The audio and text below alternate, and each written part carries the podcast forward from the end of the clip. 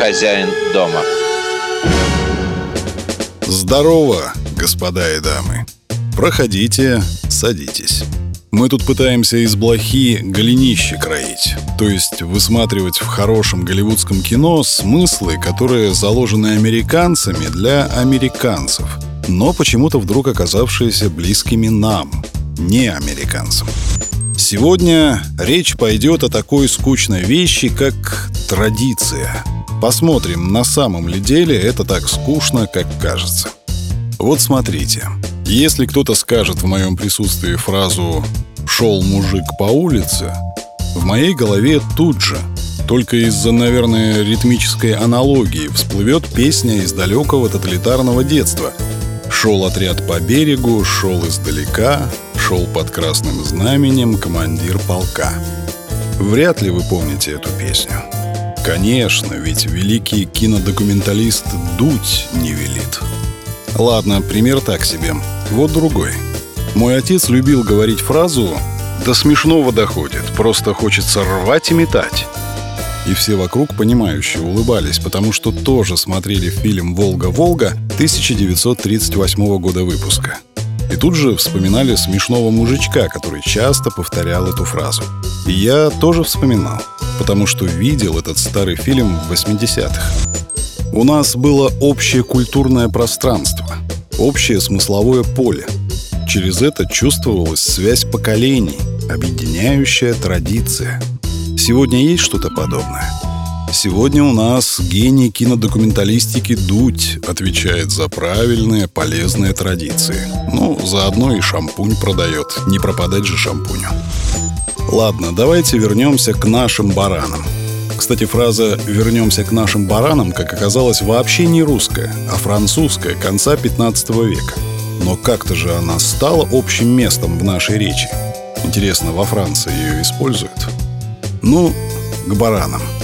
Это все, конечно, строго индивидуально, но мне кажется, что какое-то время назад в голливудском кино было намного больше близких нам тем, эпизодов, характеров. Раньше американские фильмы чаще вызывали у нас понимание, чувство сопричастности. Чаще позволяли сопереживать образом, создаваемым на экране. Буквально 10 лет назад еще можно было вычленить в волне американского кино, достигавшей наших границ, какие-то общечеловеческие мотивы. Мы видели похожих на нас людей, а не гуманоидов из далекого космоса. Была какая-то радующая однозначность. Любовь называли любовью, сострадание состраданием, плохое плохим, хорошее хорошим. И я сейчас даже не про разнарядку по однополому сексу и притеснению негров. Вообще весь настрой, вся этика и эстетика этих прежних фильмов были нам понятны. У нас было общее смысловое поле. Но прошло каких-то 10 лет, и оказалось, что большинство голливудских фильмов нормальному человеку смотреть невозможно. Настолько изменились стандарты главной кинофабрики планеты. Кое-где еще мелькнет что-то похожее на традиционное киноискусство, но все реже и реже. Кино превращается в лучшем случае в мультфильм про Тома и Джерри, а в худшем — в тупорылую пропаганду. И то, и другое радостно поглощается зрителями. Бюджеты растут, прибыли инвесторов тоже. И все вроде довольны. Может, зря я тут рыдаю о прошедшем золотом веке Голливуда. А кто этот человек? Это хозяин дома. Сегодня у нас фильм 2004 года режиссера Джона Рота «Рождество с неудачниками». Как видно из названия, хотя оно не точное, перед нами рождественская комедия, жанр, который является фирменным знаком американского кино, его эмблемой, его, не побоюсь этого слова, бетонным фундаментом. Когда Голливуд разучится снимать рождественские комедии, он перестанет быть Голливудом. Как говорится, запомните этот твит. В прошлом году он еще не разучился, была одна хорошая рождественская комедия. В нынешнем посмотрим. Итак, перед нами американская семья, которая провожает единственную дочь куда-то к черту на рога. Дочка служит в Корпусе Мира и участвует в каких-то его благотворительных программах. Наверное, новые вакцины на аборигенах Южной Америки испытывает. Но мы лучше будем считать, что она там борется с голодом. Происходит это, ясное дело, перед Рождеством. И папа с мамой грустят. Это Рождество будет совсем другим, Лютер. Да, конечно, другим. Ничего общего. Первый раз за 23 года Блэр с нами не будет. Нас ждет депрессия. Угу. Депрессия в Рождество – это худо. Проводив дочку в аэропорт, глава семьи решает подсчитать, сколько обычно его семья тратит на рождественские праздники. Раньше-то, понятно, никогда не задумывался об этом. Денег помойка, в Америке же живем. Оказывается, что каждый год за Рождество бюджет семьи худеет более чем на $6000. А рекламный буклет, попавшийся под руку, обещает сногсшибательный морской круиз по Карибским островам всего за 3500. Папа убеждает маму отменить Рождество, сломать многолетнюю традицию и послать куда подальше общество маленького городка, которое уже вовсю готовится к празднику. Общество в шоке. Проблема не в деньгах. Мы не отмечаем Рождество в этом году, мы скоро уезжаем в круиз. Уж извините. Вы что, не будете устанавливать снеговика на крышу? Вы что, не покупаете у нашего продавца елок самую дорогую елку, как делали это из года в год? Вы что, не собираетесь устраивать шикарный рождественский ужин для всей улицы? Кошмар, конец света. Как так можно-то? Ты и вправду не празднуешь? Точно. Что-то в этом неправильно. Рождество – некий общественный акт, это наша традиция. Да. Люди украшают дома, пекут печенье, дарят подарки. И еще, это очень важно для детей. Но отступники непреклонны. Нас ждут Карибы, а вы идите в баню со своим Рождеством. «Ну ладно», — говорит общество, — «наш американский закон никого не заставляет праздновать Рождество. Но вы, гады, еще пожалеете». И, естественно, они пожалеют. Потому что очень скоро раздастся телефонный звонок, и дочка сообщит родителям, что решила все-таки на праздники вернуться домой.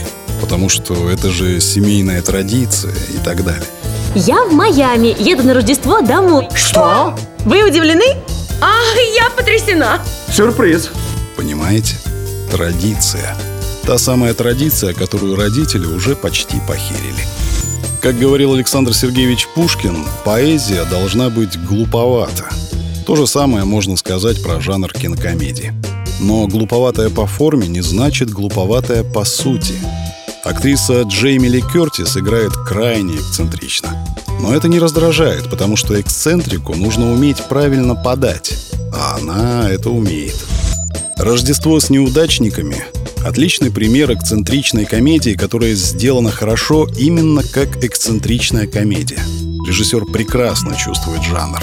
Актеры справляются замечательно. И подспудно, как в любом хорошем кино, фильм поднимает очень важный вопрос. Вопрос сохранения традиций. Принято считать, что русское общество вышло из крестьянской общины, а советские колхозы были продолжением этого старинного уклада. То есть принято считать, что мы, в отличие от тех же американцев, коллективисты. Это у них, мол, индивидуализм, эгоизм и человек человеку волк. А у нас наоборот, товарищество, взаимовыручка и собака друг человека. На самом деле это не совсем так. Национальные особенности, конечно, никто не отменял, но по сравнению с кавказцами, например, в вопросе индивидуализма мы те же американцы. И в армии не можем образовать даже небольшого землячества. И на гражданке не способны объединиться для отстаивания своих интересов. Хотя все признаем эти общие, общественные интересы. Фильм «Рождество с неудачниками» как раз об этом. О примирении интересов личных и общественных. О сохранении традиций, которые делают из нас человеческое общество, а не просто стаю хищников, тянущих общую добычу, каждый в свою сторону. Эта проблема — сохранение традиций. Наверное, самое важное из тех, с которыми столкнулось американское общество сейчас. Та перестройка, которая прямо на наших глазах происходит в США, еще даст нам много поводов для усмешек. Мы-то проходили все это в конце 80-х годов и знаем, чем перестройка может закончиться. Но хорошо усмехается тот, кто делает это последним, правда? А мы последние 30 лет только и делаем, что пытаемся догнать и обогнать Америку, как назло, в самых опасных, деструктивных, самых отвратительных общественных проявлениях. Так что у нас ровно те же проблемы, что и у Америки. Именно поэтому американская комедия 2004 года «Рождество с неудачниками» настоятельно рекомендуется к просмотру всем, кто любит не только посмеяться, но и задуматься. Вспоминать о главном, смеясь. Что может быть полезней? Пока, господа и дамы. Счастья, здоровья, пятерок по поведению. Хозяин дома.